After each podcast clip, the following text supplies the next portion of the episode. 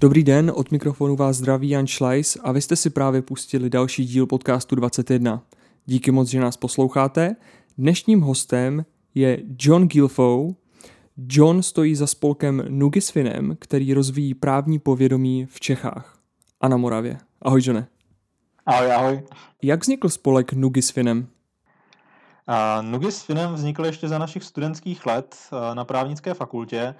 My jsme v té době už s několika mými kolegy měli za sebou několik stáží na soudech a v advokátních kancelářích a uvědomili jsme si, jak některé ty problémy, které se tam k nám dostávaly, ať už v těch advokátkách od těch lidí, kteří se za náma stavovali, nebo na těch soudech u těch spisů, které nám zkrátka chodily pod ruce, tak kolik problémů tam vznikalo úplně zbytečně, ačkoliv by ty problémy vůbec nemusely vzniknout, kdyby lidi měli alespoň nějaké základní právní povědomí, anebo kdyby své problémy řešili včas.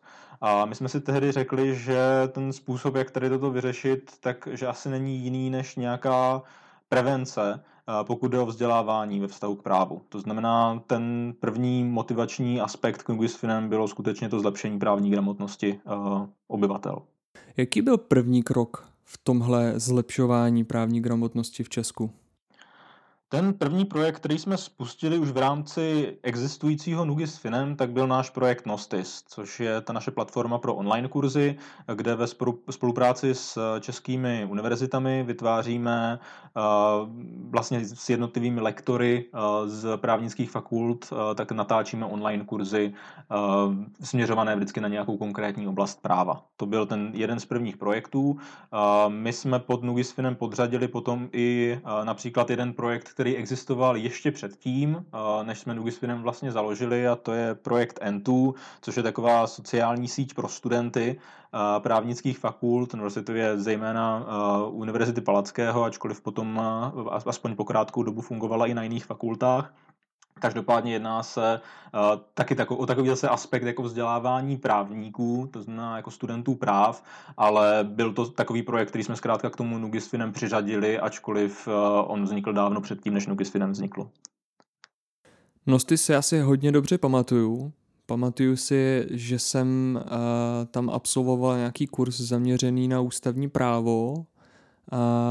Bylo to super opakování na zkoušku z ústavka, takže všem studentům z řad našeho posluchačstva vřele doporučuju. Je to nejenom dobrá příprava ke zkoušce, ale určitě i na jiné zkoušky jako super opakování. Byť chápu, že je to zaměřené teda na spíš lajky než na odborné publikum. Jo, v tom tě dokonce můžu říct, že to je náš nejpopulárnější kurz, který tam máme, že tady ten kurz těch základních práv s Maxem Tomoszkem, tak absolvovalo asi přes 2000 lidí celkově, to znamená, to má skutečně jako velkou míru účasti a zároveň tě potěším ještě v jedné věci a to, že připravujeme kurz základní práva 2, opět s Maxem Tomoszkem, to znamená, pokud se ti líbila ta jednička, tak někdy v budoucnosti, my už to teda připravujeme poměrně dlouho a furt se nemůžeme dokopat k tomu, aby jsme to dokončili, tak by někdy v budoucnosti měla víc na ty ta dvojka. Super, budu se těšit. Tohle mě přivádí ale k další otázce. Kolik času vám zabere příprava jednoho kurzu na Nostisu? No je to samozřejmě náročný. Ono je jeden ten jako první aspekt, který tam je, tak je samozřejmě to natočit.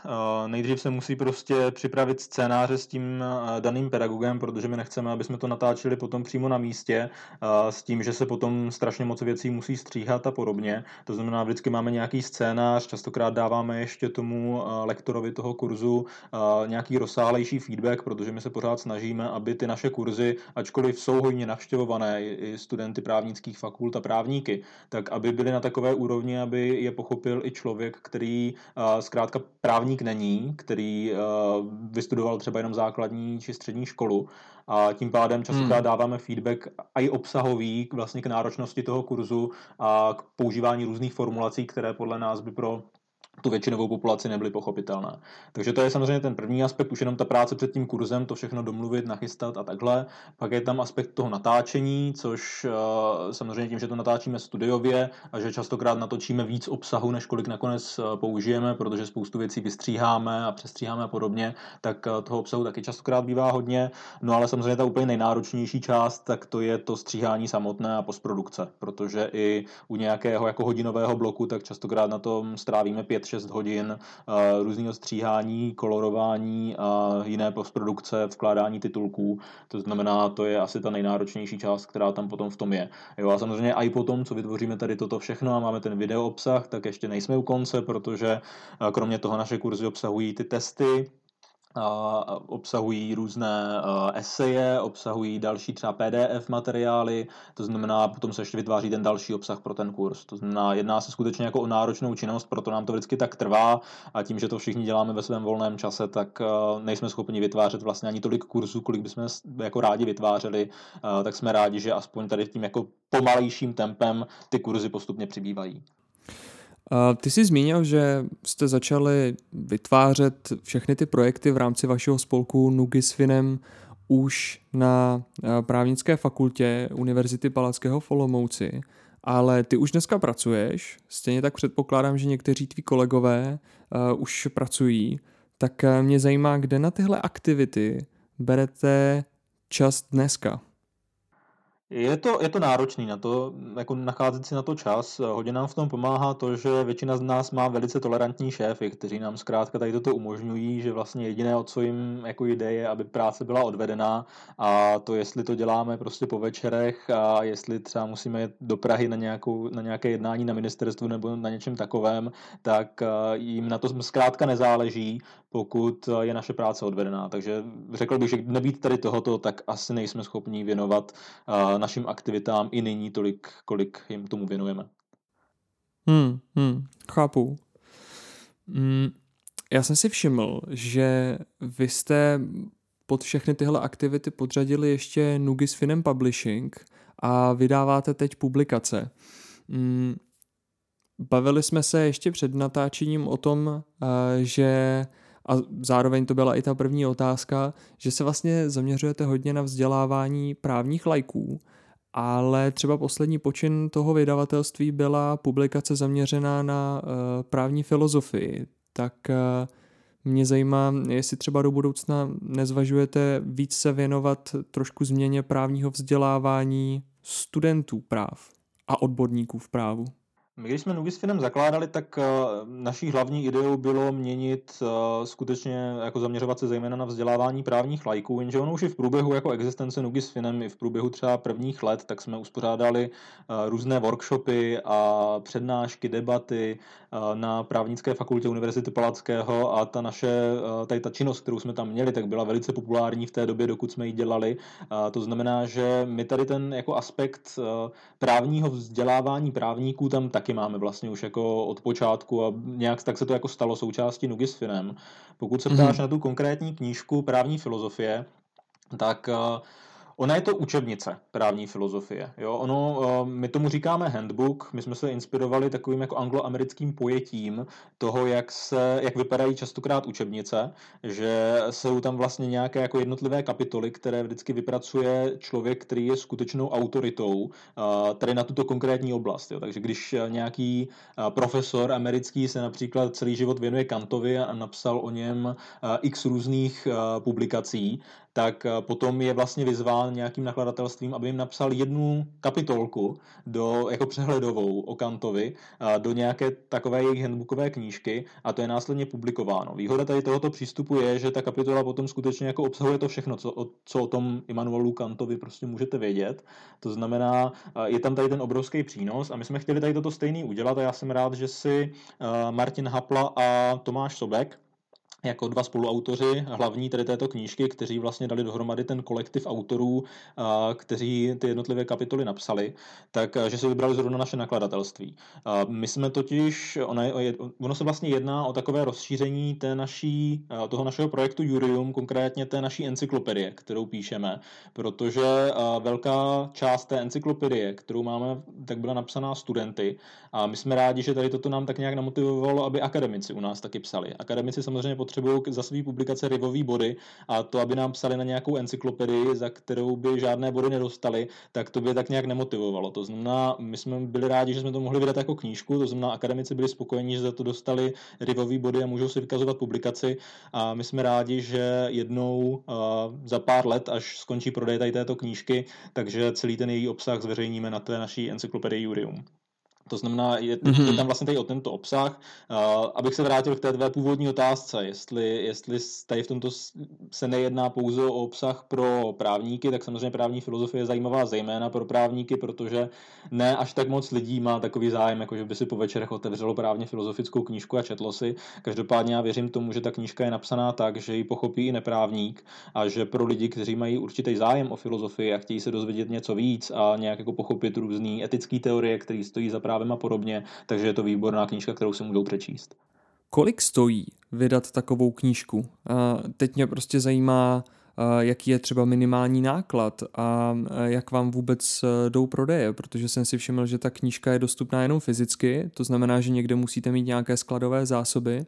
Tak jak tady ten proces vlastně funguje na straně toho vydavatelství? No ale prodeje ty šly úplně výborně, protože tu knížku zrovna dneska mi přišel e-mail, že nám budou doručovat dotisk. Už před asi 3 týdny jsme museli požádat o dotisk, protože jsme zkrátka skoro všechno vyprodali, což je samozřejmě skvělý výsledek na to, že tu knížku jsme začali prodávat a vlastně její křest a všechno proběhlo teprve před 2 měsíci. To znamená, ta knížka jako je skvělá tady v tomto a to i s ohledem na to, že odborné knížky se obvykle tisknou v nějakém nákladu 100-150 kusů.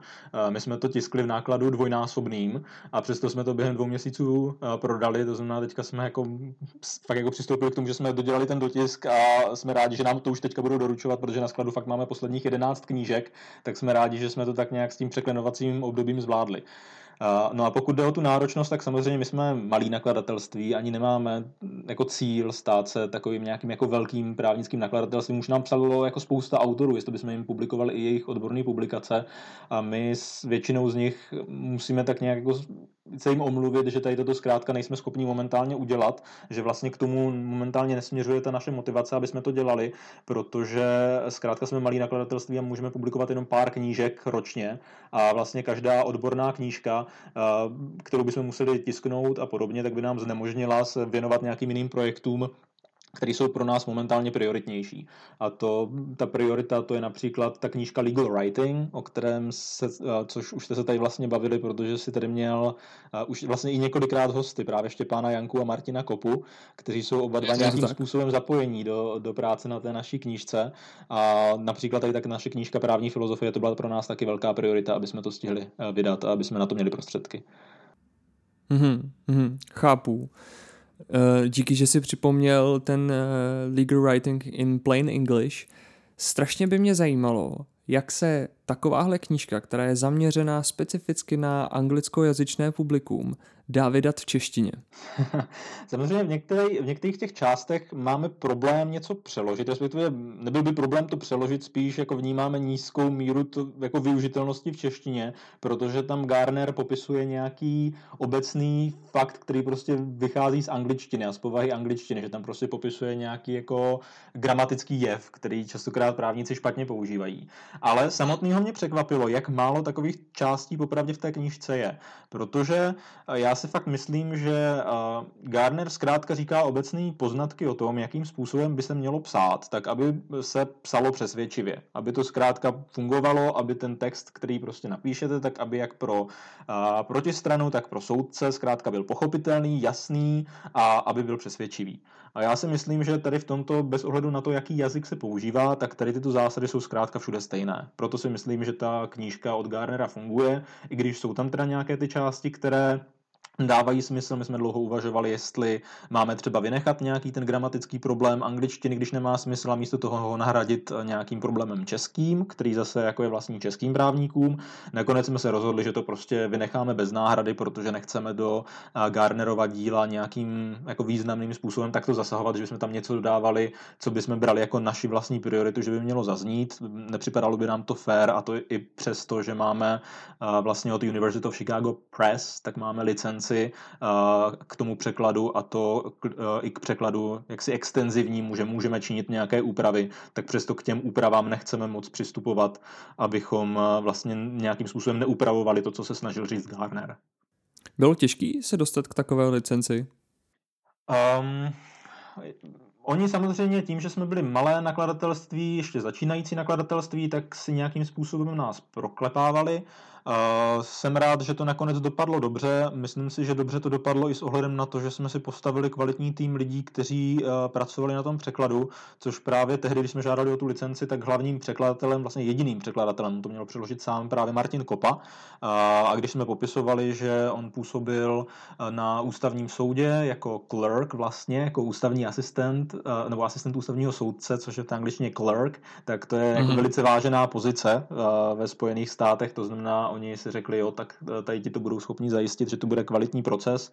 A vlastně i teďka, když Martin Kopa potom na to neměl čas a musel od toho projektu tak nějak poodstoupit, ačkoliv nám teďka pomáhal taky s korekturami některých kapitol v té knížce, tak stále jsme v kontaktu s tím nakladatelstvím a jako to, že momentálně vlastně máme v týmu dvě profesionální akademičky, kteří jsou z katedry jazyků na Univerzitě Palackého a věnují se tomu. To, že nám korekturu dělala paní magistra Bejčková z Nejvyššího správního soudu, tak to všechno u nich zkrátka, když mi odpovídají na e-mail, tak říkají, že je skvělý, že máme poskládaný takovejto tým a že skutečně nemají pochyby o tom, že bychom to přeložili dobře, což mě dělá samozřejmě velkou radost, že v nás mají takovouto důvěru. Ještě u této knížky mě zajímá, jak se vám podařilo oslovit tenhle ten tým, protože Martin je vlastně teď soudce, magistra Bejčková, jak si zmínili, soudkyně Nejvyššího správního soudu. To jsou hodně vytížení lidé, stejně tak akademici, cože na to kývli? No Martin Kopa, tak ten na to kývnul samozřejmě první, bez něj by to vůbec nevzniklo. A ten na to kývnul, protože ten jako v jeho očích je Garnerova knížka Legal Writing in Plain English právní bible. On říká, že to je prostě bible právního psaní, kterou bychom měli v češtině mít. My jsme žádali ještě o druhou licenci, kterou zatím ještě vyjednanou nemáme a ještě ani si nejsme jistí, jestli nakonec budeme vyjednávat. Zase kdy se dostaneme k tomu, aby jsme dělali překlad další, a to je Making Your Case od Scalii, což jsou podle něj ty dvě právní bible, to znamená Martin, když měl možnost se zapojit tady do práce na jedné z nich, tak to prostě říkal, že u toho prostě musí být, tehdy poprvé, když jsme to dělali. A pokud jde o tu další část toho týmu, tak ty akademičky z Univerzity Palackého, tak ty se do toho zapojili, protože já jsem tehdy hledal nějaké jako náhradní řešení po tom, co Martin mi říkal, že se bojí, že tu knížku nezvládne přeložit, a na doporučení právě Maxima Tomoszka, jako proděkana právnické fakulty Univerzity Palackého, tak jsme spolu začali komunikovat s Adélou Valentovou a Terezí Kénik a domlouvali jsme se tady na tomto, to znamená, ty se rozhodli zapojit. Následně se zapojil Štěpán Janku, kterého si tady měl, který se do toho zapojil, protože je nadšený do právního psaní. A já ho obdivuju za jeho perfekcionismus tady v tomto ohledu, protože ta míra jeho nadšení a dedikace tady tomuto tématu tak je prostě obrovská. A jemu konkrétně se ozvala Michaela Bejčková, abych dokončil tady ten proces. A ta se mu ozvala s ohledem na to, že se doslechla právě, myslím si, že v návaznosti na nějaký podcast nebo nějaké vystoupení nebo na Štěpánův blog, který o právním psaní píše, tak se doslechla o tom, že se pracuje tady na této knížce, a protože ona sama se velice intenzivně věnuje právnímu psaní, tak a kurzům různého právního psaní, tak se prostě rozhodla, že nám chce tady v tomto pomoci a že by nám ráda udělala korekturu na potom, jakmile budeme mít ten finální překlad hotový. To znamená, myslím si, že většina těch lidí, kteří do toho šli, tak do toho šli prostě s tím nadšením, že se zkrátka jedná o zajímavý projekt a zajímavou knížku a že zkrátka chtěli být u vzniku a překladu takovéto knížky. Moc se těším, až vyjde. Já vlastně ani ten originál jsem nezačal číst v návaznosti na to, že právě vyjde česká mutace, ale Making Your Case jsem četl a bylo by určitě super, kdyby se vám to podařilo vyjednat a přeložit. Je to naprosto skvělá knížka. Super. Doufujeme, že se k tomu jednou dostaneme a doufujeme, že i ten překlad doděláme už co nejdřív. Ještě by mě zajímalo na téma právního vzdělávání, ať už laiků, anebo vzdělávání právníků. V čem podle tebe jsou největší slabiny? No, podle mě současnou slabinou vlastně i je, že my se tady bavíme neustále o tom, že právní gramotnost společnosti je špatná, což je vlastně i to, čím já jsem začal tady tento podcast, kdy jsme se začali bavit, takže jsem říkal, že si nemyslím, že je dostatečná. Ale Druhý aspekt je, že on tu právní gramotnost nikdo nikdy pořádně nezměřil. Jo, že my se prostě setkáváme jako s vyjádřeními politiků a s vyjádřeními x různých lidí, kteří nám zkrátka tvrdí, že lidi o právu nic neví a spadají do právních problémů, což já neříkám, že to tak není, protože samozřejmě jako z advokátních kanceláří zkrátka vidíme, že spousta lidí prostě do nějakých právních problémů spadla. Jenže stále tady nemáme žádný vědecký výzkum, který by se sociologickou metodou zkrátka podíval na naši populaci a řekl, hele jo, zjistili jsme, že právní gramotnost je špatná a to v takovéto a v takovéto míře a to v takovéto a v takovéto oblasti právní a to v takovéto a takovéto demografické skupině. To znamená, my momentálně nemáme vlastně žádná data o tom, jestli například jednotlivé generace se právní gramotností prostě mezi sebou liší. To znamená, že potom se strašně špatně navrhují různé vzdělávací nástroje, které by měly na něco cílit. Jo, že já prostě si myslím, že základem každého vzdělávání tak má být to, že si přesně nadefinuju to, jaký je cíl. Nadefinuju si výstupní stav a nadefinuju si vstupní vztah. A vlastně na základě toho teprve navrhuji ten vzdělávací nástroj, který volím. A mě prostě vadí, že v současné době vlastně žádný takovýto vstupní stav prostě nemáme, když jdeme vzdělávat. Takže všechno děláme tak nějak, že říkáme to, co si myslíme, že je důležitý. A já si myslím, že do určité míry to samozřejmě funguje, ale podle mě to není úplně to, jak by to zkrátka mohlo fungovat ještě líp. To znamená, my v Nugis Finem teďka jeden z našich projektů, kterému se věnujeme, tak on má pracovní název Legal Awareness Index a má sloužit právě na nějaké změření sociologické právní gramotnosti. A my tady v tomto ohledu spolupracujeme s mnoha akademiky. Již několikrát zmiňovaný Maxim Tomoszek je součástí tady tohoto týmu, protože to je taky velký vlastně zastánce právního vzdělávání a člověk, který se právnímu vzdělávání věnuje vlastně celý život. Máme tam Lucii Madlaňákovou, která vede program Street Law na Univerzitě Palackého, to znamená, tady je v tomto taky velice aktivní. Máme tam několik statistiků, sociologů a podobně, to znamená, nepodceňujeme ani ten sociologický aspekt, protože samozřejmě jsme právníci a nějaké věci po té sociologické stránce bychom možná neúplně zvládli. A máme tam Kateřinu Augustinovou, což je jedna členka našeho spolku, která dokonce v minulém roce dostala grant od Nadačního fondu Univerzity Palackého na to, aby vědeckým způsobem zkoumala něco velice podobného. A s Katkou já jsem tady na tom spolupracoval vlastně od začátku a jsem strašně hrdý na to, že co se jí vlastně už podařilo, protože ten její projekt už skončil a to, jakým způsobem se posunula, to, že se rozhodla se zapojit do aktivit Nugis Finem, že nám momentálně vede naši sekci Erudium přednášení na školách, a že mimo jiné se rozhodla i potom, co skončila se svým projektem, tak zůstat v rámci Nugis Finem zapojená do toho projektu Legal Awareness Index a že společně můžeme pracovat na té právní gramotnosti. Když bych to chtěl říct vědecky, tak jaký je vlastně váš výzkumný design? Jak se tohleto provádí? Ty jsi zmínil, že sociologicky, ale pro naše posluchače a posluchačky, kteří třeba nemají představu o těchto metodách, tak jak to vypadá? Co se děje pod pokličkou? No, ta základní sociologická metoda je samozřejmě dotazník tady v tomto případě, kdy my potřebujeme nějakým způsobem standardizovat nějaké otázky, které jsou relevantní. A já samozřejmě na začátku jsem řekl, že tady nebyl proveden žádný sociologický výzkum, který by měřil právní gramotnost, což je pravda v tom svém důsledku, ačkoliv tady samozřejmě byly nějaké iniciativy, které se snažily měřit právní gramotnost nějakým způsobem. Já jsem třeba i v uplynulých měsících jsem viděl nějakého advokáta, který udělal nějaký jednoduchý dotazníček, v rámci kterého se dotazoval na nějaké otázky a vlastně podle výsledku toho testu tak chtěl udělat nějaký závěr o tom, jaká je právní gramotnost. Problém tady tohoto je, že je to strašně nevědecký, ať už jde o reprezentativnost vzorku a takovéto věci, což je podle mě první aspekt, ale ten ještě důležitější aspekt je podle mě už jenom to zaměření těch otázek.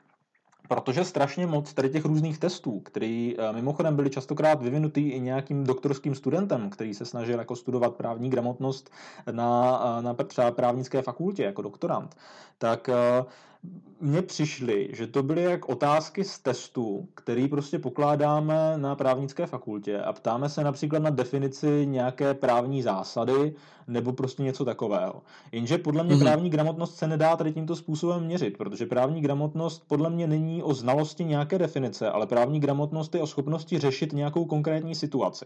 To znamená, my když v tom výzkumu vlastně si definujeme ty jednotlivé otázky, ty jednotlivé oblasti, tak je definujeme kompetenčně, to znamená schopností vyřešit nějaký konkrétní právní problém. Já jsem o tom mluvil už na několika konferencích a jsem rád, že jsme i v mezinárodním kontextu za to sklidili vlastně pochvaly za to, jakým způsobem k tomu přistupujeme, a dokonce nás už i ve Velké Británii oslovili, že až to vyvineme tady pro nás, pro Českou republiku, takže by bylo fajn, aby jsme spolupracovali s nimi a udělali něco takového i pro ně, že prostě ta právní gramotnost by je zajímala i v té Velké Británii. A vlastně ten náš dotazník by měl mít několik částí, abych to zjednodušil, protože když bych tady o tom mluvil díl, tak to bychom se tady o tom bavili fakt jako hodně dlouho, ale když bych to zjednodušil, tak třeba jedna z těch částí bude skutečně dotaz vlastně na to, jak správně vyřešit tady tento problém. To znamená, bude tam otázka ABC, lidi tam budou mít představený příklad, nacházíte se tady v této situaci a oni mají vybrat, jaké je podle nich správné řešení situace. Jenže zároveň, takže to je ten první aspekt. Další aspekt ale je, že pro mě to, že oni se nějakým způsobem zachovají, tak oni taky zkrátka si můžou vyhodnotit, že zkrátka oni moc dobře ví, že neznají odpověď tady na tuto otázku. To znamená, oni můžou říct, já zkrátka nevím, jak bych se zachoval, šel bych k právníkovi. To znamená, druhý aspekt toho testu tak je posouzení té vlastní schopnosti vyhodnotit si ten problém, což je podle mě zásadní dovednost v rámci právní gramotnosti. Že právní gramotnost nemusí znamenat, že znám odpověď na každou otázku, ale právní gramotnost znamená, že právě znám hranice svého poznání a vím, co už nejsem schopen sám vlastními silami vyhodnotit a kdy půjdu za právníkem, abych tady toto nějakým způsobem vyřešil. Takže to je ten další aspekt. A třetí aspekt je, že i když neznám něco v hlavě, tak to ale ještě neznamená, že nejsem schopen ten daný problém vyřešit, například s pomocí internetu. To znamená, potom tam budeme mít další test, který bude vlastně hodnotit u těch jednotlivých otázek, jestli lidi, ačkoliv neznají správnou odpověď, tak jestli byli schopni najít tu danou odpověď na internetu. Protože podle mě i na otázku, na kterou by ten člověk odpověděl špatně, ale vyhodnotil si, že asi odpoví špatně, že asi tu správnou odpověď nezná. A potom v té další části si vzal mobil a během 2 minut to našel na internetu. Tak v takovém případě podle mě se nejedná o problematický aspekt právní gramotnosti, protože očividně na internetu je odpověď na tu otázku jednoduše dohledatelná. Ten člověk ví, že se jedná o složitou otázku a že nezná na ní odpověď, respektive není si jistý a ví, že si ji půjde dohledat. To znamená, tady v tomto konkrétním případě si nemyslím, že se jedná o problém právní gramotnosti. Takže asi takhle. Pokud jde o další aspekt, ten metodologický, tak my si seřazujeme vlastně ty právní problémy podle jejich závažnosti, to znamená podle důsledků, který způsobují. To znamená například i právní problém, na který víme, že většina lidí nám odpoví špatně, ale v podstatě ty důsledky, které u toho právního problému jsou, tak jsou v rámci, řekněme, ztracených 100 korun, tak jsou prostě daleko, bude mít pro to určení právní gramotnosti toho finálního indexu mnohem menší význam, než problém, jehož důsledkem je například to, že přijdete o dům a o střechu nad hlavou. To znamená, budeme tam mít i ten aspekt závažnosti jednotlivých právních problémů. V jakých oblastech máte za to, že vám to přinese odpovědi na to, jak zaměřit právní vzdělávání? Ty jsi mluvil o demografických aspektech třeba, že nevíte, jací lidé, jakého věku, jakého pohlaví a odkud třeba mají problémy s nějakou právní gramotností. V jakých dalších oblastech čekáte, že vám to přinese nějaký výsledek a jak s ním potom budete pracovat? No, kromě těch demografických oblastí, tak jsou pro nás samozřejmě relevantní ty oblasti práva, protože samozřejmě my tady máme jako x různých oblastí, daňové právo, pracovní právo a podobně. A já si nemyslím, že právní gramotnost bude u těch jednotlivých oblastí totožná. Já si myslím, že lidi z hlediska toho, co používají a co jsou zvyklí, z toho, o čem píšou média a podobně. Takže z nějakých oblastí k ním doléhá víc informací než z jiných. To znamená, pro mě je vlastně relevantní si určit, který z těch oblastí jsou vlastně kritičtější než ty ostatní a na který se zaměřit a zároveň klidně i identifikovat jako jednotlivý problematický aspekty v těch daných oblastech, protože v nějakých oblastech, klidně i v jedné oblasti, řekněme si pracovní právo například, tak tam můžou být problémy, které zkrátka jejich závažnost toho, že to ty lidi neznají, tak bude mnohem nižší než u jiných problémů z pracovního práva. Jo, to jestli důsledkem toho, že něco nepochopím, tak bude moje výpověď z pracovního poměru nebo dokonce okamžité zrušení pracovního poměru a já vlastně třeba na 2 měsíce, než najdu jinou práci, tak přijdu o příjem, tak je to prostě něco jiného než to, že někde prostě podám špatný formulář v té veřejné části pracovního práva, který prostě nakonec mě poučí, že mám prostě dodat jiný plný formulář. Jo. Takže jsou tam prostě i tady tyto různé aspekty, které samozřejmě rádi bychom se dozvěděli co nejvíc informací. Otázka, které informace se nám podaří získat. Já tady v tomto jako neustále jako zpochybňuju vlastně svoje znalosti, protože prostě fakt říkám, jsem právník, nejsem sociolog, takže já jsem rád za každý to naše setkání s těma našima sociologama, který tam máme, protože mi častokrát řeknou, že si něco představuju jako hurvínek válku. A jsem rád, že tady v tomto jako poupraví moje očekávání. Takže samozřejmě jako rád bych se dostal k co nejvíc informacím, taky očekávám, že tady ten výzkum neuděláme pouze jednou, ale že ho budeme nějak periodicky opakovat a že ho budeme v ideálním případě i zlepšovat, abychom se zkrátka nějakým způsobem posunuli dál a abychom zlepšovali tu metodu, která nám zkrátka bude sloužit. Jo, samozřejmě i ty demografické údaje jsou strašně zajímavý, protože my, když jsme se bavili na začátku o Nostisu, tak samozřejmě Nostis je aspekt, který jako směřuje k celoživotnímu vzdělávání. Jako Nostis a ty naše online kurzy, ty směřují k tomu, že v momentu, když nemáme nikoho na škole, tak ho asi těžko budeme nějakým způsobem vzdělávat, pokud on sám se nerozhodne, že se bude vzdělávat ve svém volném čase. To znamená, Nostis směřuje tady na toto. My se snažíme rozšířit aplikovanost Nostisu. Jeden z našich jako velkých projektů, na kterém momentálně pracujeme, o kterém se taky veřejně pořádně ještě moc neví, je, že to vypadá, že v horizontu pár měsíců budeme spouštět pilotní projekt s vězeňskou službou, že náš Nostis dáme do věznic. Zatím jenom do pár věznic, jenom na zkoušku, a to, což vlastně umožní, aby vězni ve věznicích mohli studovat během toho času, co tam mají. To znamená, aby například i tady tyto lidé, kterých tak nějak předpokládáme, že ta jejich právní gramotnost nemusí být úplně nejlepší. Samozřejmě jako je otázka zase jak v kterých oblastech. Spousta obhájců vám řekne, že když jde za klientem do vězení, takže ten má načtený komentář ke svému paragrafu daleko důkladněji než kdejaký advokát. Ale jsou zase oblasti, které ti vězni prostě neznají a který potom v momentu, kdy vychází z vězení, tak spadnou do úplně stejného kolečka, v jakým byli předtím, než se do vězení dostali. A potom samozřejmě ta míra recidivy, kterou tady v České republice máme, tak je poměrně vysoká a podle mě je vysoká právě i tím, že s těmi vězni by se mělo pracovat v těch věznicích a po jejich propuštění lépe, než se momentálně pracuje. Mělo by se jim dávat zkrátka víc možností, aby si prohloubili svou kvalifikaci a podobně. A my se tady v tomto snažíme s Nostisem aspoň trošku pomoct, takže ten Nostis ve vězení je samozřejmě ten aspekt, který nám tady v tomto snad trošku pomůže. Ale pokud se potom bavíme o jiných publicích, než o těch vlastně již dospělých, tak my, když jezdíme přednášet na základní a střední školy, což je vlastně taky jako jeden z projektů Nugis Finem, který máme hnedka od začátku jeho existence, tak jsme tady s tímto začali, tak vlastně u těch dětí, který tam ještě vzděláváme, tak samozřejmě jako ty oblasti, na které se soustředujeme během toho vzdělávání, tak jsou momentálně jako velice široký a v momentu, kdyby jsme měli Legal Awareness Index, který by nám nějakým způsobem jako vyhodnotil, s čím má vlastně momentálně většinová populace problémy a kvůli čemu se dostává vlastně do exekucí, kvůli znalosti, jakých problémů se dostávají do problémů, které by prostě nemuseli vznikat, tak nám to pomůže navrhovat lepší vzdělávací nástroje, například i tady pro ty základní a střední školy. V tomhle kontextu, když říkáš, že jezdíte do škol, jaké typy škol to jsou? Jsou to spíš gymnázia nebo odborné školy, učiliště? Zkusili jsme si úplně všechno. Zvládali jsme gymnázia, zvládali jsme matematická gymnázia, zvládali jsme učiliště, všechno možný. Samozřejmě to publikum v těch různých školách je různé. Je to vtipný, že častokrát, například když jdeme na to učiliště, tak a máme tam přednášet o exekucích a insolvencích, takže ty děcka to velice důkladně znají. Jo, protože u spousty dětí, které momentálně studují na učilištích, tak někdo z rodiny nebo někdo z rodinných známých je v exekuci a oni nějakým způsobem se třeba už s exekucí setkali. To znamená, oni už nějakým způsobem tady toto znají. Častokrát jsou do práva vlastně i nadšení. V momentu, kdy jim tam jdeme přednášet o právu, tak oni mají na nás strašně moc zajímavých dotazů, kterým začneme jako odpovídat. A naopak nás častokrát jako překvapilo, že třeba děti na gymnáziích, jako na tom obecném gymnáziu je to většinou dobrý a je tam spousta jako nadšených dětí, kteří nás chcou poslouchat, ale třeba s výrazným odporem jsme se několikrát setkali na matematickém gymnáziu, kde nám jako x lidí řeklo, nebo x dětí řeklo, já se nebudu učit právo, k čemu mi bude právo, já chci jít studovat matematiku, právo je prostě tadyhle nějaký prostě pro mě neužitečný předmět, já to prostě dělat nechci.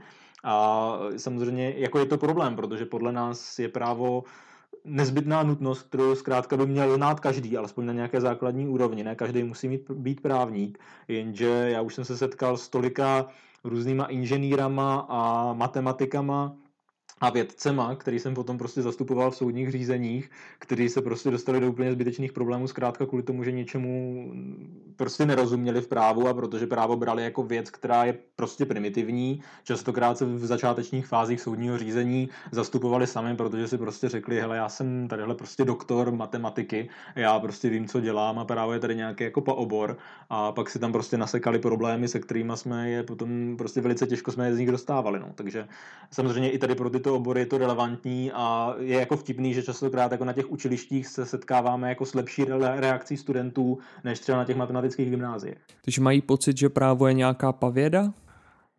Jako neříkám, že všichni, neříkám, že na všech matematických gymnáziích, kde jsme přednášeli, takže jsme se setkali tady s tímto problémem, ale opakovaně na několika gymnáziích tady tohoto ražení jsme se tady s tímto názorem setkali, ano.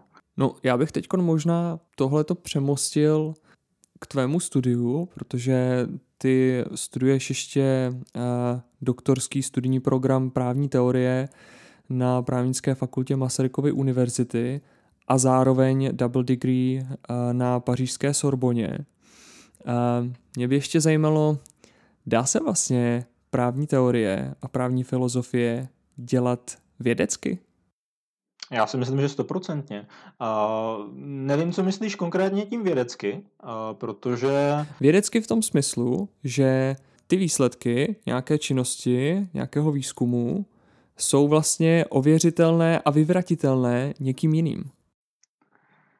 No, tady se dostáváme do velice zajímavé jako otázky. Bylo by zajímavé, když by se tady o tom pokecal s docentem Martinem Škopem, s děkanem, se kterým já konec konců vím, že si už jeden podcast natáčel, protože s ním jsem tady o tomto měl jako velice zajímavou debatu i během svých jako doktorského studia, protože jsem měl u něj několik kolokví.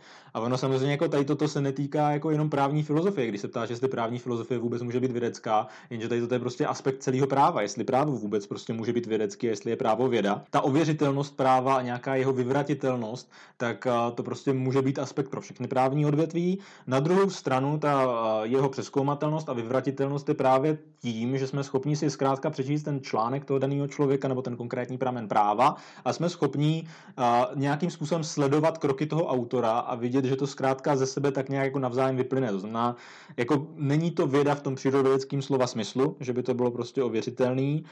Spousta lidí prostě zejména přírodovědců, zase když jsem mluvil o těch matematických gymnáziích, tak samozřejmě jako tady ten aspekt je samozřejmě sdílen i mnohými vědci, kteří zkrátka říkají a jako tu reakci se s ním můžeš setkat i na univerzitě, že za tebou zkrátka přijde někdo z přírodovědecké fakulty a řekne ti, ať mu ukážeš svůj poslední výzkum a v momentu, kdy mu ho ukážeš, tak mu ti řekne, no ale to přece není věda, to není to, co děláme my. Jo, takže samozřejmě ta debata se tam dá vést prostě jako velká, jenže já si myslím, že...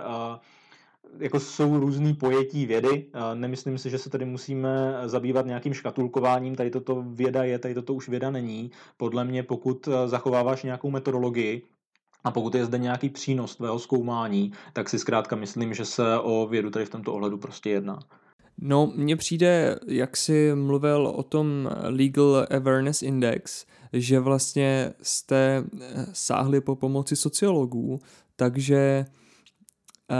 Právní věda je vědou tehdy, pokud právě jdeme do těch jiných společenskovědních oborů a využijeme třeba jejich metody, jo, protože jsou známé v sociologii, v ekonometrii, jak se třeba měří chování spotřebitelů a ono to není moc odlišné od chování subjektů práva, jenom mi přijde, že je minimum právníků, kteří vlastně...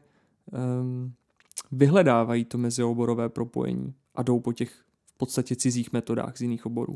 No, na jednu stranu s tebou samozřejmě souhlasím, na druhou stranu prostě ne, protože je tady jeden velký a zásadní rozdíl mezi právem a právní vědou a například tou sociologií a tady těmi ostatními vědami. Protože zatímco právo je vědou normativní, nebo obecně právní tvorba je prostě normativní tvorba. Právo říká, co má být, nikoliv to, co je. Zatímco sociologie a podobně, tak se nějakým způsobem snaží změřit to, co je. Snaží se změřit nějaký stav. To znamená, že samozřejmě v momentu, kdy potřebuju udělat nějaký prostě průřez české společnosti, tak mě zajímá to, v jakém stavu ta společnost je, A třeba budu i vymýšlet nějaké opatření, jak tady toto změnit. Ale to primární je, že používám ty metody na to, abych změřil, v jakém stavu je společnost. A je otázka, jestli když sociologickou metodu použiju na právo, tak jestli se stále vlastně jedná o právo a právní vědu, protože ono se skutečně spíš jedná o právní sociologii, než že by se jednalo o právo, protože tam nemám ten aspekt toho, že právo mi zkrátka má říct to, co má být, že mi stanovuje tu normu. To znamená, podle mě samozřejmě používání tady těch metod ze sociologie, ekonomie a podobně, tak já beru jako velice důležité, protože je to zkrátka potřeba. Na druhou stranu já bych strašně nerad, abychom vlastně útočili na takové ty právní vědce v tom úzkém pojetí, respektive v tom pojetí těch právních vědců, kteří dělají skutečně to právo, že nějaká ta jejich metoda, kterou používají, tak je nevědecká a že to vlastně není pořádná právní věda, protože samozřejmě ona má svoje přínosy a má přínosy jiné, než to, když prostě dělám výzkum sociologický. Já jsem sociologicky schopen posoudit, jaký dopad nějaká právní norma má. V takovém případě se ale jedná o sociologii, nikoliv o právo, protože když dělám právní analýzu tady té dané normy, tak mě nezajímá ten její dopad na společnost, to znamená na ty konkrétní lidi, ale zajímá mě nějaký dopad, zajímá mě například nějaký její vztah k ostatním právním normám, jestli pod tady tuto normu podřadím, ještě tady tuto aplikaci, jestli tady toto slovo můžu vyložit tady tímto způsobem a podobně. To znamená, podle mě se jedná o jinou činnost a je to činnost stejně prospěšná jako ta činnost, která slouží k hodnocení toho, jaký ta norma má na společnost. Jo, já si myslím, že jestli tady je nějaký problém, tak je ten, že tu právní sociologii dělá strašně málo lidí a že i spousta právních vědců v tom uším slova smyslu, kteří dělají čistě akorát to právo, takže se na tu sociologii práva dívají tak nějak zhora a neberou ji, že je to jako něco relevantního, co bychom měli dělat my na právnické fakultě a ať si to dělá tamhle někdo někde na filozofické fakultě, kde se učí ta sociologie, protože podle mě tady toto se nedá dělat čistě akorát, pokud jste čistý sociolog. Podle mě tam musíte mít nějakou jako znalost práva a tady v tomto je to důležité. To znamená, na jednu stranu bych kritizoval sociology, který nám říkají, že my, co tady děláme právo, takže vlastně neděláme vědu. Na druhou stranu bych kritizovali právníky, pokud říkají, že se nemá dělat ta právní sociologie, protože to pro nás na právnické fakultě není relevantní, že nás zajímá akorát to, jak se ta daná norma má vykládat právně, ale ne to, jaké jsou její dopady. No, já si myslím, že to, o čem jsi mluvil, je ale stejně důležitý aspekt. Jo? Byť třeba říkáš, že to, jak nějaká norma funguje, spíš spadá do té sociologie. Jasně, asi jo. Na druhé straně je to i součástí toho normotvorného procesu. Já přece na začátku v ideálním světě, jako nějaký třeba racionální zákonodárce, bych měl mít k podkladu nějaká data, třeba když měním právní úpravu, abych si vyhodnotil, že ta předchozí, ta dosavadní, je nefunkční, anebo že funguje špatně. Vlastně vzpomínám si na článek, který vyšel před několika měsíci na webu Jiné právo, kde autor kritizoval návrh novely soudního řádu správního, že vlastně říká, že je potřeba zavést nepřijatelnost u kasačních stížností na Nejvyšším správním soudě, ale už vlastně neříká, z čeho to dovodil. Jo, a že tam vlastně chybí tady ten trošku vědečtější přístup v tomhle. V tom s tebou ale 100% souhlasím. Já samozřejmě si myslím, že ta sociologie, nějaký to sociologické zkoumání té stávající právní úpravy a nějaký jako úvaha nad tím, jak to ta úvaha de lege ferenda vlastně změní, tak to je podle mě naprosto klíčový. To znamená v rámci té normotvorby samozřejmě. A já bych dokonce šel ještě dál, protože já jsem měl samozřejmě výhodu, protože jsem nestudoval akorát v České republice, ale studoval jsem i v USA nějakou dobu v Chicagu. A tam jsme se v rámci několika předmětů učili o tom, že oni mají v angloamerickém pojetí daleko silnější takový jako zvyk svůj do právního posouzení nějakého případu vnést nejenom právní otázky, ale i takzvané policy questions, kde oni se dívají i na to, jak konkrétní soudní rozhodnutí, pokud by ho soud přijal, tak jak by působilo na společnost. Jo, a typicky si to můžeme představit na příkladu. Řešilo se, že nějaký lupič vešel do banky se zbraní, vzal si tam pár rukojmích a požadoval, aby mu byly vydány peníze. A ta paní na přepážce, která tam seděla, tak mu ty peníze odmítla vydat a on zastřelil několik rukojmích a následně utekl. A teďka samozřejmě ta banka začala být poputahovaná před soudy a začalo se s ní prostě řešit, hele, vy jste tady kvůli tomu, abyste mu dali prostě nějakých pár šupů, tak jste způsobili, že on tady zabil pár lidí. A teďka se začalo řešit, jestli tady toto je jako skutečně ta hodnota, na které budeme. A strašně zajímavé je to rozhodnutí soudu. Tuším, že to bylo až rozhodnutí odvolacího soudu, už je to dlouhou dobu, takže si ten případ úplně přesně nepamatuju. Mám pocit, že ten okresní soud ten soud prvního stupně rozhodl proti bance, ale ten odvolací soud to potom změnil a říkal, hele, ale tady toto je prostě složitější problém, protože jestliže my nastavíme obecné pravidlo, takhle judikatorně, že jakmile nám někdo vlítne do banky a požádá o peníze, když má rukojmí, takže my mu je musíme dát, tak to povede akorát k tomu, že tady o tomto pravidlu se dozví víc zlodějů a víc zlodějů bude chodit do bank a bude víc zlodějů prostě brát rukojmí a bude žádat peníze. To znamená, nastavení takového obecného pravidla může být problém. Jo, samozřejmě teďka je tady jako otázka, do jaké míry tady toto je jako obecná úvaha soudu a ne nějaké prostě jako vědecké zkoumání toho, jestli by to k tomuto skutečně vedlo. Každopádně oni se tady tou otázkou dopadu na společnost během svého rozhodování zabývají velice intenzivně a nejsem si jistý, jestli tady u nás v kontinentálním systému tady toto děláme stejně. Samozřejmě je zde trošku jiný aspekt, protože já jsem samozřejmě už v začátku, když jsem začal mluvit, tak jsem říkal, když to pravidlo nastavíme takhle obecně, že se mají vydat peníze a ono se říká, že zatímco soudní rozhodnutí v Americe tak pravidla nějakým způsobem nastavují, tak ty naše tadyhle v kontinentálním pojetí moc ne, že vlastně tady nemáme závaznost precedentu a takovéto věci. Já i s ohledem na to, jaký dizertační výzkum vlastně dělám, tak jako zastávám opačný názor. Já si myslím, že už jenom to, že soudní rozhodnutí nějakou právní normu nějakým způsobem vykládá, tak upravuje to původní pravidlo, které je tím daným rozhodnutím vykládáno. To znamená, já si myslím, že i tady soudy v našem pojetí stanovují obecná pravidla, ale nemyslím si zkrátka, že tady naše soudy moc přistupují k tomu, že by hodnotili dopady nějaké konkrétní právní úpravy nebo konkrétního jejího výkladu právní úpravy na společnost. Já jsem tohle přesně chtěl zmínit, že je to otázkou toho, co je pramenem práva v tom kterém systému. Občas mám pocit, že v těch rozhodnutích tyhle úvahy jsou někde mezi řádky, ale že ty soudy vzhledem k naší tradici, kterou tady máme, se asi třeba bojí anebo zkrátka nechtějí tam ty úvahy natvrdo napsat, protože konec konců je to pořád v našem systému hodně úvaha zákonodárce. A častokrát to i třeba vidíš v důvodových zprávách, že reaguje důvodová zpráva na nějaký rozsudek nejvyššího soudu, nejvyššího správního soudu nebo nález ústavního soudu, případně rozsudky Evropského soudního dvora, Evropského soudu pro lidská práva, takže to tam je, ale že to vlastně spadá spíš do sféry zákonodárce.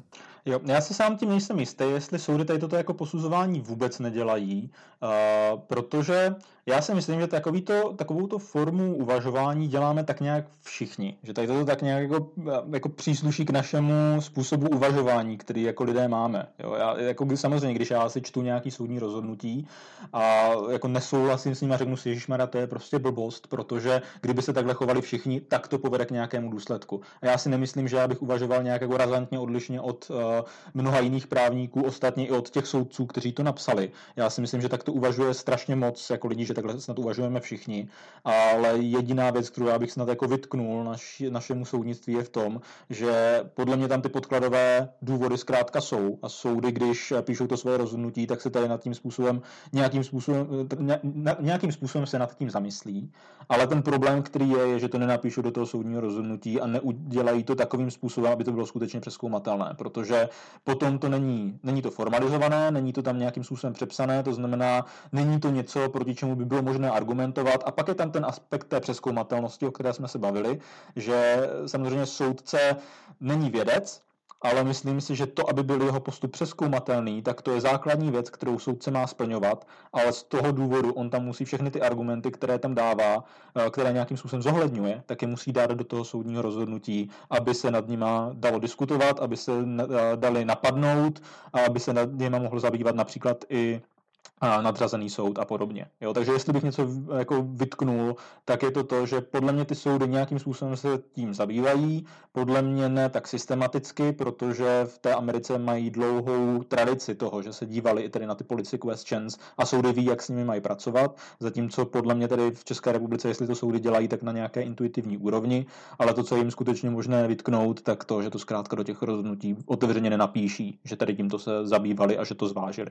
Ty jsi zmínil svůj dizertační výzkum. Čím se zabýváš? Já se zabývám principem právní jistoty a jeho rolí v právním státu a jako několik článků, které jsem napsal, tak se věnovaly právě těm pramenům práva a tím, jestli můžeme tedy v našem kontinentálním pojetí jako soudního systému a právního systému, tak jestli můžeme například precedent také považovat jako pramen práva. A dospěl jsem tam k závěru, že podle mě ano, protože tady máme dovozenou judikaturně zásadu precedenční závaznosti rozhodnutí, což je judikatura, kterou zastává Evropský soud pro lidská práva, Soudní dvůr Evropské unie, je vlastně Ústavní soud České republiky a opět se podle mě v momentu, kdy se bavíme o tom, že soudní rozhodnutí není pramenem práva v České republice, tak se podle mě zase bavíme o nějaké nálepce, jestli prostě tomu soudnímu rozhodnutí máme ten titul toho precedentu přiznat nebo ne. Samozřejmě neříkám, že má tadyhle naše soudní rozhodnutí to stejné postavení jako v Americe, ku příkladu, protože samozřejmě, že nemá v tom kontinentálním pojetí, mají mnohem striktnější a formálněji nastavená pravidla práce s judikaturou než my, jenže podle mě na závaznost soudních rozhodnutí se nemůžeme dívat binárním pojetím, to znamená, jestli závazná jsou nebo nejsou, protože podle mě i tady jako v našem kontinentálním pojetí soudní judikatura do určité míry prostě závazná je, ale je to právě nějaká otázka míry. To znamená, nejedná se o nějakou buď ano nebo ne otázku, ale jedná se o otázku, kde odpovědí je zkrátka stupnice a nějaká škála. A podle mě se zkrátka nedá říct, že by tadyhle naše soudní rozhodnutí prostě nebyla závazná, to by bylo v rozporu koneckonců nejenom s judikaturou, například už zmíněných soudů, ale jako příkladu i s paragrafem 13 občanského zákoníku, který říká, že každý má právo na to, aby mu bylo poskytnuto vysvětlení v případě, že soudy rozhodnou odlišně od nějakého předcházejícího rozhodnutí v případě, kdy jsou skutkové okolnosti totožné nebo velice obdobné. Ale na mě tohle pořád působí jako právní jistota a vlastně se asi tak trošku pořád bráním tomu říct, ano, jako máme tady precedenční závaznost a nepovažoval bych ten opačný názor za nálepku, tak jak jsi říkal ty. Já jako samozřejmě taky jako jsem opatrný a ve všech svých článcích, když jsem o tom psal, tak jsem si dával veliký pozor na tom, že kdykoliv mluvím o civilním, tedy o našem civil law, o kontinentálním právním systému, takže jsem nepoužil pojem precedent, ale pořád jsem mluvil o judikatuře a akorát jsem se bavil o její precedenční závaznosti, což je odlišná věc, která je právě dovozená i soudy, ale taky jsem byl jako zdrženlivý k tomu, abych to nazval precedent právě kvůli tomu, aby mi to nebylo vytknuto v akademické kritice proti tomu, co jsem psal. Já jsem zmiňoval, že ty děláš PhD na dvou školách formou double degree. Jedna z nich je pařížská Sorbona. Co tě vedlo k tomu přihlásit se na doktorát do Francie a zároveň ho dělat v Čechách? No, já když jsem studoval, já jsem kromě práv, tak jsem studoval filozofii a jeden z mých učitelů tam tak studoval, tedy v tom stejném programu vlastně, v jakém jsem studoval já, a protože já jsem tam byl takový jako poměrně zajímavý ukaz na té filozofii, protože ono není úplně jako typické, že by jim tam takhle jako chodili studovat lidi z právnické fakulty a zvlášť mě se xkrát tam ptal například i tady ten konkrétní učitel, proč já mu tam ještě lezu, když máme mít státnice na právnické fakultě jako za 2 týdny a proč mu tam chodím na hodiny, já jsem mu říkal, že mu tam chodím prokrastinovat na ty jeho hodiny, takže jsme měli takový jako zajímavý a dobrý vztah. A on mi právě říkal o tom programu, v rámci kterého studoval a pro mě to bylo něco strašně zajímavého. Já jsem samozřejmě jako studium v zahraničí je pro mě vždycky něco strašně zajímavého, beru to jako možnost nějakého rozšíření se svých obzorů, poznat nějakou mentalitu jiné země a zároveň pracovat s nějakými jinými zajímavými lidmi. A to znamená, v momentu, kdy jsem se dozvěděl, že takováto možnost by tady byla, tak jsem se potom začal porozhlížet. A zkrátka nakonec slovo dalo slovo, podal jsem nějaký návrh svého dizertačního výzkumu a nakonec se mě vybrali, takže jsem byl rád, že mi to takhle vyšlo. Bylo to těžký? To je složitá otázka. Já si myslím, že jsem měl nemalou dávku štěstí, protože asi ta klíčová otázka, pokud chcete jít studovat doktorské studium ve Francii, tak je najít si školitele. To je asi to nejtěžší na tom, co vás tam čeká, protože můj problém byl, že já jsem vlastně ve Francii nikoho neznal. Já jsem věděl, že by to pro mě bylo zajímavý, že bych tam chtěl jít studovat, chtěl jsem nějakým způsobem poznat tamnější právní kulturu a podobně, chtěl jsem si rozšířit jazykové dovednosti, protože ačkoliv francouzsky jsem jako lehce uměl, tak to zdaleka nebylo na nějaké úrovni, že by mi to stačilo na nějaký jako sáhodlouhlejší povídání. A tím pádem já jsem tam vlastně, ale měl jsem zájem, ale nikoho jsem tam neznal. A to je samozřejmě ta nejhorší situace, ve které můžete být, protože vy už v momentu, kdy předkládáte svůj disertační projekt, tak musíte mít vymyšleného školitele. Ono to není úplně jak tady u nás, že prostě podáte přihlášku na univerzitu a oni vám někoho přidělí. Ne, tam prostě musíte mít školitele, musíte být na všem domluvení, musíte mít x jeho podpisů, už prostě na nějakých jako základních dokumentech vymezující jako váš směr toho disertačního bádání. A problém je, že Francie je samozřejmě populární země na to, aby se tam jelo studovat a že spousta profesorů, se kterými jsem se o tom posléze bavil, když už jsem ve Francii studoval, tak mi říkala, že tady těch lidí, kteří jim píšou, tak je třeba 40 za semestr, aby si je vzali na doktorské studium. A nejsou to lidi jenom z Francie, jsou to lidi prostě z Indie, z Číny, z Asie, z Afriky, všude možně. Z celého světa jim prostě lidi píšou, jestli tam můžou jít studovat. To znamená, já jsem měl obrovský štěstí, že mně se podařilo vlastně jenom, já jsem si vybral, protože já jsem nechtěl rozesílat nějaký jako masový e-maily a prostě oslovit každýho, ale zkrátka jsem si prošel velice individuálně životopisy několika potenciálních profesorů, u kterých jsem viděl, že jejich výzkum je zajímavý, že by nám to mohlo klapnout v tom ohledu, že já chci dělat něco podobného, jako se mu věnovali oni. A nakonec mi jeden z nich odpověděl, což je profesor Kapitán, což je můj nynější školitel, se kterým mám jako výborný vztahy a jsem rád, že se mě vybral zrovna on a nebýt toho, tak doktorské studium bych patrně neměl. To znamená, složité to je zejména v ohledu na to najít si toho školitele. To je asi ta největší překážka, která vás tam na té cestě může čekat. Mohl bys trošku přiblížit, jak vypadá to doktorské studium ve Francii a jaké jsou tam třeba nároky na absolutorium?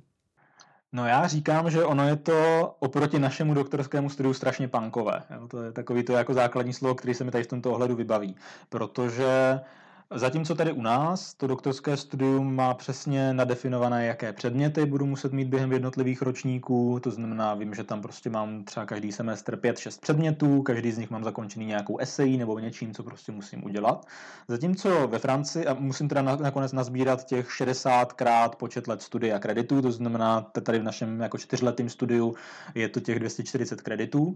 Zatímco v té Francii, tak tam je celkový počet kreditů 180, protože to 3leté studium, z toho 150 jich získáte obhajobou dizertace. Jinými slovy, že máte nazbírat 30 kreditů. A těch 30 kreditů je úplně primitivní nazbírat v porovnání teda s naším systémem, protože například jdete na konferenci mluvit a ejhle, máte 5 kreditů. Napíšete článek, máte 6 kreditů. Tamhle jedete, máte tam seminář, z kterého se zúčastníte 3x, tam přijdete, máte 3 kredity. To znamená, jako já už jsem měl po prvním roce svého studia, tak jsem měl 25 kreditů a jako vlastně jediný, co je tam to klíčový, tak je napsání té dizertace. Což samozřejmě má dva aspekty. Na jednu stranu je mi to strašně sympatický, protože mi přišlo, že mě tady naše české doktorské studium častokrát odvádělo tematicky. Tak nějak jako mým úsilím mě to zkrátka odvádělo to, abych se věnoval své dizertaci, protože jsem furt musel dělat něco jiného. Na druhou stranu strašně moc doktorských studentů ve Francii, a to ještě víc než u nás, doktorský studium ukončuje, zkrátka proto, že svoji dizertaci nebyli schopni dopsat. A podle mě je to způsobený tím, že už v průběhu toho doktorského studia na ně není činěn tlak, aby psali. Že prostě oni nejsou zvyklí, že prostě museli něco během doktorského studia psát. Zatímco já už během toho, co jsem studoval a musel jsem psát různé ty seminárky a podobně, což říkám otevřeně, že některé ty seminárky nebyly pro mě úplně prospěšné, věnoval jsem se jim jenom proto, že jsem musel. Na druhou stranu tam bylo mnoho velice zajímavých seminárek, které jsem prostě vypracovával. Musím tady zmínit například pana docenta Svatoně, který ačkoliv učí vlastně ústavní právo, tak mě během těch 4 semestrů tuším, teď nevím, jestli 3 nebo 4, které jsem s ním měl, tak mě prostě tlačil do toho, abych se na to svoje téma, přestože právně filozofické, tak prostě zaměřil jako z ústavkářského hlediska a vypracoval mu několik seminárek, které z tohoto hlediska, jako myslím si, že vznikly velice zajímavý text tedy z této doby a bylo to díky docentu Svatoňovi, stejně tak nynější pan děkan, a pan docent Škop, tak měl taky velice jako zajímavé předměty a já jsem musel napsat seminárky k němu, které pro mě byly jako velice zajímavý. To znamená, ten aspekt, který tam je tady u nás, je, že mi přijde, že s náma mnohem víc tady v tomto ohledu formálně pracovali. Že nás prostě tlačili k tomu, aby jsme něco dělali. Tady toto ve Francii vlastně nahrazuje jenom školitel, a jenže je to stejně jako u nás, že prostě záleží na tom, jakého školitele máte, jak moc vás tady do tohoto tlačí a jestli vás zkrátka nutí k tomu, abyste už něco psali během svého doktorského studia. Což otevřeně říkám, že ve Francii, když jsem svým školiteli říkal, kolik mám napublikovaných článků, tak se mě zeptal, jestli jsem se zbláznil a proč toho tolik publikuju, protože tam není zvykem, že by doktorský student během toho, co obhajuje svoji disertaci, měl víc jak jeden publikovaný článek. To, když jsem mluvil o docentu Svatoňovi, tak já musím zmínit, že aspoň za mých časů, když jsem měl ústavní právo 1, chodil jsem k němu na semináře, tak podobným způsobem ty semináře probíhaly, že jsme zpracovávali nějaký témata a dělali k tomu takový kratičký texty asi na stránku a byl to docela fajn způsob učení se o těch abstraktních věcech, které se v ústavním právu probírají. A mě by ale ještě zajímalo, ty jsi zmínil, že jsi studoval v Americe, v Chicagu. Proč jsi potom zůstal v Evropě a nešel si dělat ten postgraduál do nějaký common law země, Ameriky nebo Velké Británie třeba? Na to se těžko odpovídá. Jako samozřejmě jeden aspekt je, že zkrátka už mám vystudovaná práva tady v České republice, to znamená, jako jsem měl mít za 2 týdny advokátní zkoušky, nebýt tadyhle koronaviru a toho, že nám je zrušili. To znamená, jako už zanedlouho bych měl to právo aplikovat i samostatně. To znamená, jako jeden aspekt je prostě ten, že už jsem to tady měl rozetý do té velké míry, že to mělo určitou setrvačnost. A druhý aspekt tam je, že já sám ještě nevím, kde vlastně nakonec skončím. Jo, moje manželka je francouzská.